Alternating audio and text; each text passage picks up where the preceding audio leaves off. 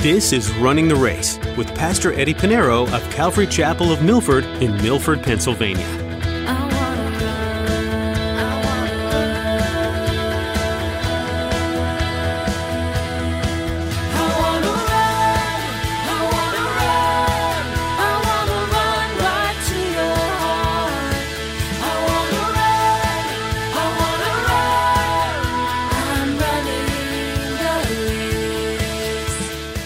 I started studying. I wasn't afraid anymore. I didn't lack knowledge.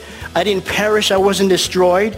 I was at peace because I knew that God would not allow us to go through a great tribulation. It may look like it now. It may look like it now. Haiti just had a 7.1.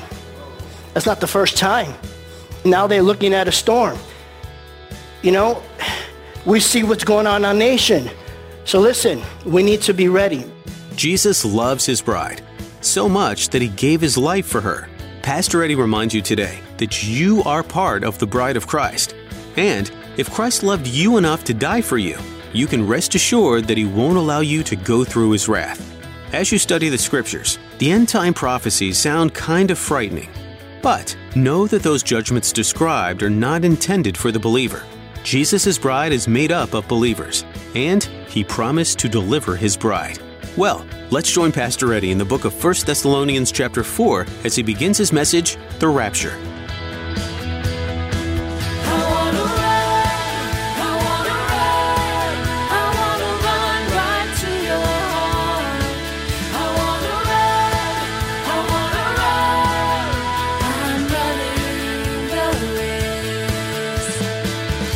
We're going to read from verses 13 all the way down to the end of chapter 4, and that'll be verse 18. Verses 13 to 18 of 1 Thessalonians chapter 4. Paul writes, But I do not want you to be ignorant, brethren, concerning those who have fallen asleep, lest you sorrow as others who have no hope. For if we believe that Jesus died and rose again, even so God will bring with him those who sleep in Jesus. For this we say to you by the word of the Lord, that we who are alive and remain unto the coming of the Lord will by no means precede those who are asleep. For the Lord himself will descend from heaven with a shout, with the voice of an archangel, and with the trumpet of God. And the dead in Christ will rise first. Then we who are alive and remain shall be caught up together with them in the clouds to meet the Lord in the air. And thus we shall always be with the Lord. Therefore, comfort one another with these words. As we opened up before we began First Thessalonians, we discovered that Paul had wrote this letter to the Thessalonians not only to encourage them as they were growing in faith in the midst of persecution, not need to teach them to please God and how to walk, how to love, how to walk in harmony, how to walk in honesty. But he also wrote to the Thessalonians concerning the coming of Christ, concerning the coming of Christ and how they're to walk in anticipation of his coming. And we find out throughout all scriptures how we are to walk in anticipation of the coming of Christ. If we don't believe in the coming of Christ, then we don't believe in the same Jesus that's written in the Bible. We ought to be ready. We ought to not be ignorant. And so you see the Thessalonians, they were concerned. Paul only spent three weeks with them in the book of Acts chapter 17. It says he's only spent three Sabbaths with them. And so in three weeks, they gave their lives to the Lord. Paul teaching about the gospel of Jesus Christ using the Old Testament. The New Testament wasn't written by that time. But he also talked about the afterlife. What would happen after death? What would happen to believers? What would happen in the second coming of Christ? And so they didn't have too much of schooling in that area of eschatology. And so they were concerned. The Thessalonians were concerned that those who died before them, those that had died, that they will miss the return of Christ. That was their thought. And remember, Timothy was sent to see how they were doing, and that's the message Timothy brought back. He said, they're growing, they're thriving, they're doing great. But there's one problem. They don't understand a little bit about the second coming or the coming of Christ. And so that is why Paul includes that in this letter. That is this section of the letter that we're about to study this morning, verses 13 to 18. Now, Throughout the centuries, people and people have had all kinds of ideas of what would happen when a person dies, what happens to their soul, what happens to their body. Can we bury them? Should we only bury them and not cremate them? Is that in the Bible? What happens to those who have died right now, those who have died in Christ? Where are they right now? And all those we're going to answer this morning, we're going to find in the scripture. And so all these questions will be answered. And so let us, we read our text, let us now study it verse by verse. Let's look at verse 13. Verse 13, Paul opens up by saying, but I do not want you to be ignorant, brethren. Now, he's a good pastor. He doesn't want us to be ignorant. He's a good shepherd. And I think every shepherd, every pastor should have a concern of how much Bible their congregation knows. And this is the heart of Paul. He's concerned. He said, I don't want you to be ignorant. But more importantly, this is God's concern. Little do we know that God is concerned and how much we know of him and his word. I mean, we, consider that when we have a relationship, do we not? Between a husband and wife. How much we know each other. That's important. And can you imagine you're in that relationship and the only things you knew is the same things that you knew when you first met? It doesn't make sense. But to God, it means so much. Hosea chapter 4, verse 6 says this My people are destroyed for lack of knowledge because you have rejected knowledge. Now, when the Lord said my people, he's not talking about people. He says my people, those who believe in God. My people perish. They're destroyed because of lack of knowledge. And that is the case with most Christians. They have no idea of the end time, eschatology, the end time, the book of Revelation, or the end times that have been written not only in the New Testament, but throughout the whole Bible in the Old Testament, the Old Testament prophecies that confirm the events that would take place in Revelation. And so we need to also not be ignorant of this. So Paul's not only writing to the church of Thessalonica, he's writing to you and I today. Don't want you to be ignorant concerning these things. And so there are a lot of people who have a lack of knowledge of biblical eschatology. Eschatos is in the Greek eschatos, which means the last. And it simply means the study of last things. And so that is the reason why many people who are avoiding the book of Revelation, they avoid teaching it. And I think in this fellowship, we taught it together, chapter by chapter, verse by verse, at least three times, I believe. I've taught it at least seven times because it's important. When I grew up, I had no understanding of the end times. I was afraid as a Christian. I was afraid of going through the great tribulation. And we find in scriptures that we will not go through the great tribulation. Okay? We are not appointed to wrath. We serve the same God yesterday, today, and forever. And yesterday, he was the God that actually had Enoch, who walked with him for 300 years. It was no more. The same God yesterday that did not judge Sodom and Gomorrah until his people, Lot and his family, left Sodom and Gomorrah. The angels actually took them by the hand literally and said, listen, we cannot do anything until, until you're out of here. And even Abraham on the other side of the land was, you know, talking to the Lord. Lord, if there's 50 righteous people in Sodom and Gomorrah, would you judge it? Lord said, if there's 50, I won't do it. Lord, if there are 40 righteous people. If they're 40, I won't destroy it. Do I hear 30? Do I hear 20? 10? If they're 10, it said, oy vey, let's go get Lot, okay? And that's what the Lord did. The Lord did not bring fire brimstone Sodom and Gomorrah until he physically, the angels took him out of Sodom and Gomorrah. As soon as that family was out, sad thing that his wife wanted to be, that's why she turned to a pillar of salt. She didn't want to leave the world behind. I forgot, I skipped one. Noah, right? The Lord said I would judge the world with a flood, and he saved Noah, the only righteous people. Isn't that the same God that we serve? So why would we go through the great tribulation? We're not. Later on, Paul says we're not appointed to wrath. Jesus says, pray that you would not go through these things, that you would miss it. And so we're not appointed to wrath. God wants his bride. He wants his church. And many of you men who got married, you know you wanted to get married right away. That's how the Lord's heart is. He wants his bride. He's not going to allow his bride to suffer the wrath. And so this is very important for us to understand. So we serve the same God yesterday, today, and forever. But when I was a kid, I was always afraid. I thought I had no understanding of the end times. I had no understanding of Revelation. I thought we were going to go through it. And so I said, you know what? I'm going to study it. I'm not going to actually listen to what people say. And that's what I do. I get a chunk here, a chunk there, and I put it together. They don't make sense. I leave it alone. I'm afraid. But you know what? That is why the Bible, the book of Revelation, Two times it says, blessed is he, two times of all 66 books in the Bible. The only book in the Bible is Revelation. Two times it says this. Those who read and keep the prophecy of this book will be blessed. I'm going to read it to you. I don't have it up there. I think I'm going a little bit out of my uh, notes here, but I think it's important. Blessed is he, chapter 1, verse 3. Blessed is he who reads, read it first. He who hears the words of this prophecy and keep the things which are written. And then at the very end, the very last chapter, in Revelation, he goes on to say, I think in chapter 22, he said, Blessed is he. Behold, I'm coming quickly. Verse 7 to 22. Blessed is he who reads the words of this prophecy and keep it. You're going to read it, you're going to be blessed. And when I did read it and I started studying, I wasn't afraid anymore. I didn't lack knowledge. I didn't perish. I wasn't destroyed.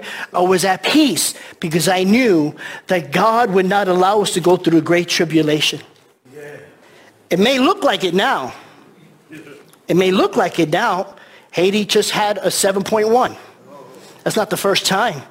Now they're looking at a storm. You know, we see what's going on in our nation. So listen, we need to be ready. Paul says, do not be ignorant. Do not be ignorant. We need to study the end times. Well, let me just get some terminology and some words here out of the way. End times is not in the Bible, but if I say it, you know what I'm talking about. Second coming, those two words is not in the Bible, but if I mention it, you know what I'm talking about. It's talking about Jesus coming with his church. Okay? He came the first time and he died on the cross. Second time he's coming for his bride.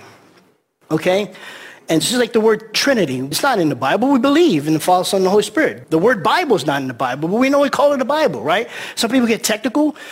And we're going to get some other words that some people believe that are not in the Bible, but they're going to be corrected wrong because if they study the Bible, they'll know it's there. But anyhow, let's move on. And so Paul doesn't want us to be ignorant. It's just like the Lord. He wants us to know. He wants us to understand these things. And there are Christians who are living in the way they live their lives kind of seems as if they don't believe in the coming of Christ. They don't believe in the rapture. And Jesus said in Matthew chapter 24, verse 42, said, Watch therefore, for you do not know what hour your Lord is coming. You do not know. You can figure all you want. You come with signs and people had the blue moons, people had this, and they go to the Jewish calendar, and you know, guess what? We're still here. You know, when people say, oh, I believe, you can believe what you want, but I've now come to respond this way. I believe God. I'm going to say, no, you're wrong. You know why I'm going to say that? Number one, if they're right, we get to heaven, right?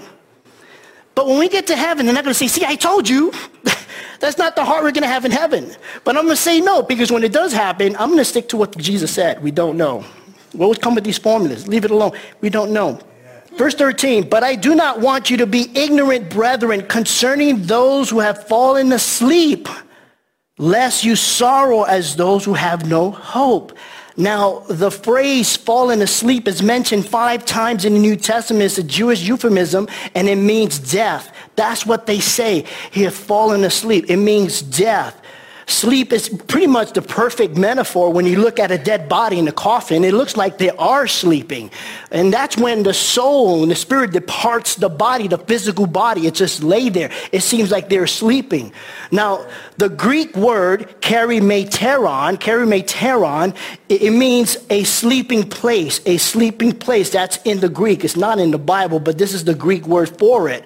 But if you were to spell it out in English, it comes out in our language, a pronunciation, cemetery.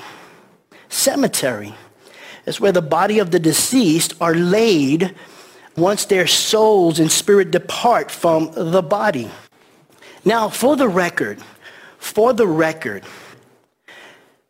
nowhere in the entire Bible, from the Old Testament to the New Testament, does God command the burial of the body of the deceased as the only method of taking care of the body? Nowhere.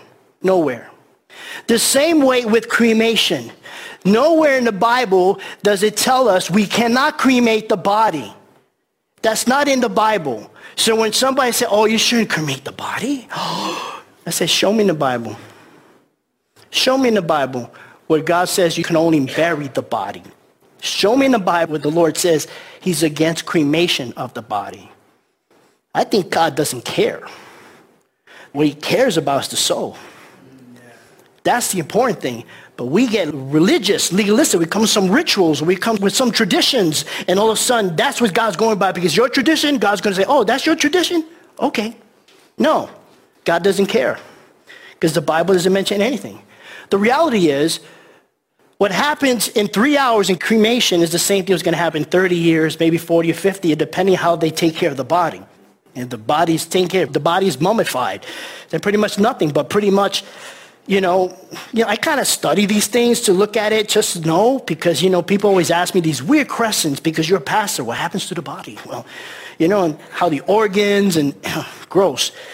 In less than 24 hours, you start smelling. You know, when they used to mummify the body, they took all the organs out of the nostrils, the brains. It was weird. It's crazy. But all that preparation for what? For what? You're going to return to dust.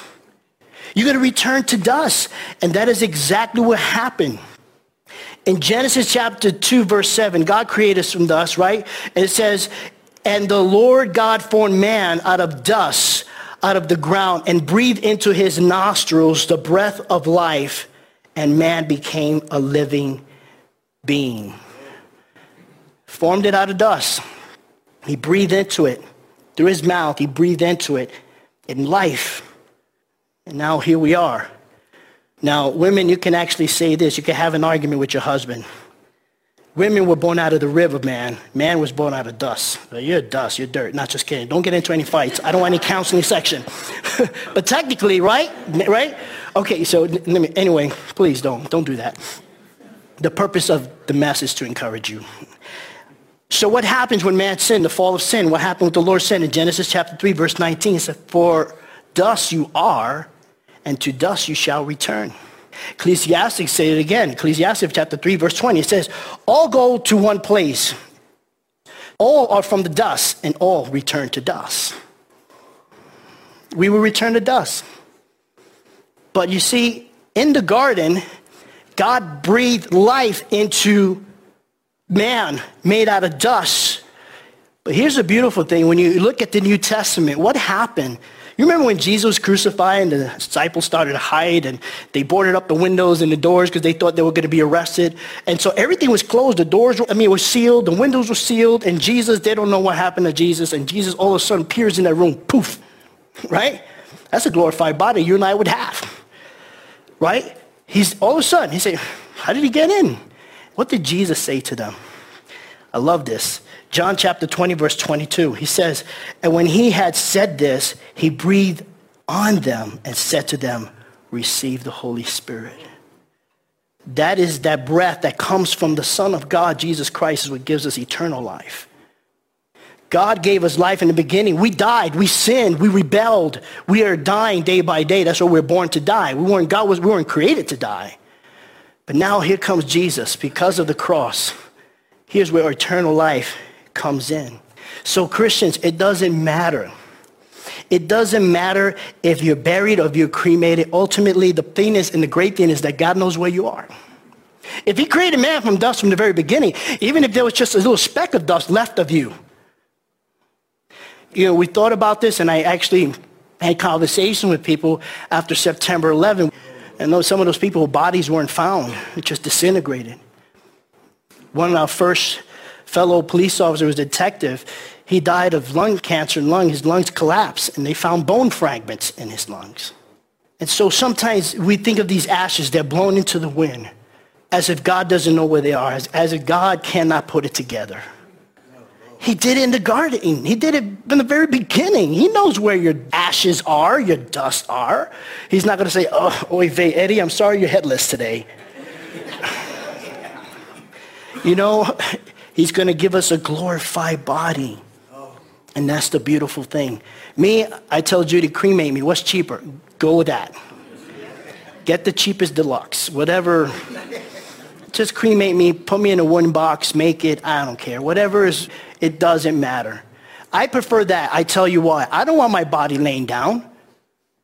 People are going to look at my body and say, oh, he lost weight now.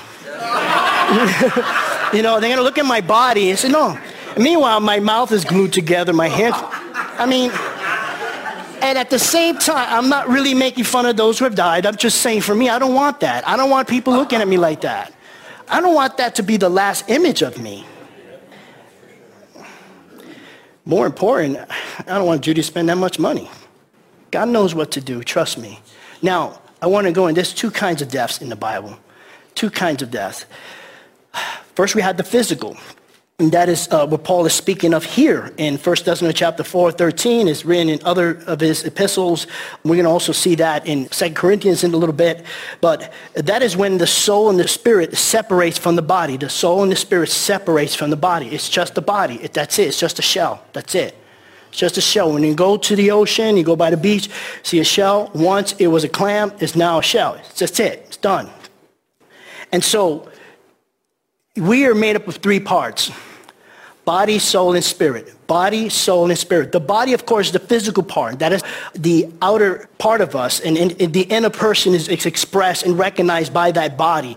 And our body is material, is tangible, and of course, is temporal. You're at 10 out of 10 people, right? Going to die, right? Then you have the soul. Here's the soul. This is what really, where people get confused. The soul is the mind, is the conscience, the emotion. Is where we think and reason, and is the seat of our personality. So that's who you are. What defines who you are, because based on your mind and your conscience and, you know, and your emotions. That's the soul. The spirit is what God gives you. The Spirit is what God gives you. It is the highest and most unique part of us that enables us to communicate with God because God is what? Spirit. He is Spirit. That's why when we worship Him, we worship Him in spirit and in truth. Okay? He is Spirit before you were born again, before you were saved, before you became a Christian, Ephesians chapter 2 verse 2, it says that you had the spirit of disobedience. You had the spirit of disobedience before you came to Christ. But now through Jesus Christ, we're born again. We have now the Holy Spirit in us to help us with our spirit to communicate. So we walk in the spirit, not in the flesh, right? And so this is what guides us and leads us. And this is the part of us that we worship God. And unlike the body, here's what's important. Unlike the body, we put so much emphasis in the body, the world does. But unlike the body, the soul and the spirit is eternal. Is eternal. It will outlast your body for hundreds, maybe thousands of years, not billions, because I'm not an evolutionist, okay? And it's going to be very soon. It's going to be very soon. And so, the body is not eternal but the spirit and the soul is, and that would outlast the body. However, however, it depending who's your God, it depending where is your faith.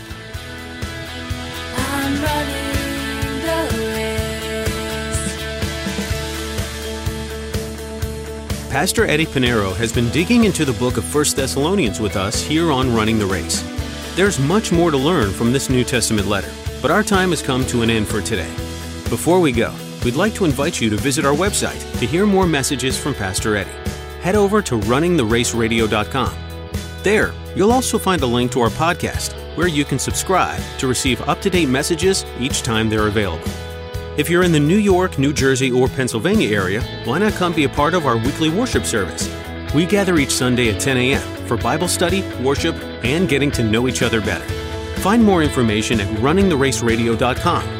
If you're in a place of blessing due to this radio ministry and you'd like to know how you could partner with us, we'd gladly accept your support. Here's Jessica to tell you more. Prayers for this ministry would be so appreciated. The opportunity for the lost to be reached over the radio is incredible. So please pray for our listening audience and that what shared will alter people's lives forever. Another way you can support us is by prayerfully considering giving in a financial way. There's a lot of time and effort that goes into producing this program, and we're grateful for all who are willing to come alongside us to support the creation of each program. If you feel led to do this, you can find a Give tab at runningtheraceradio.com. We hope you'll join us again next time right here on Running the Race.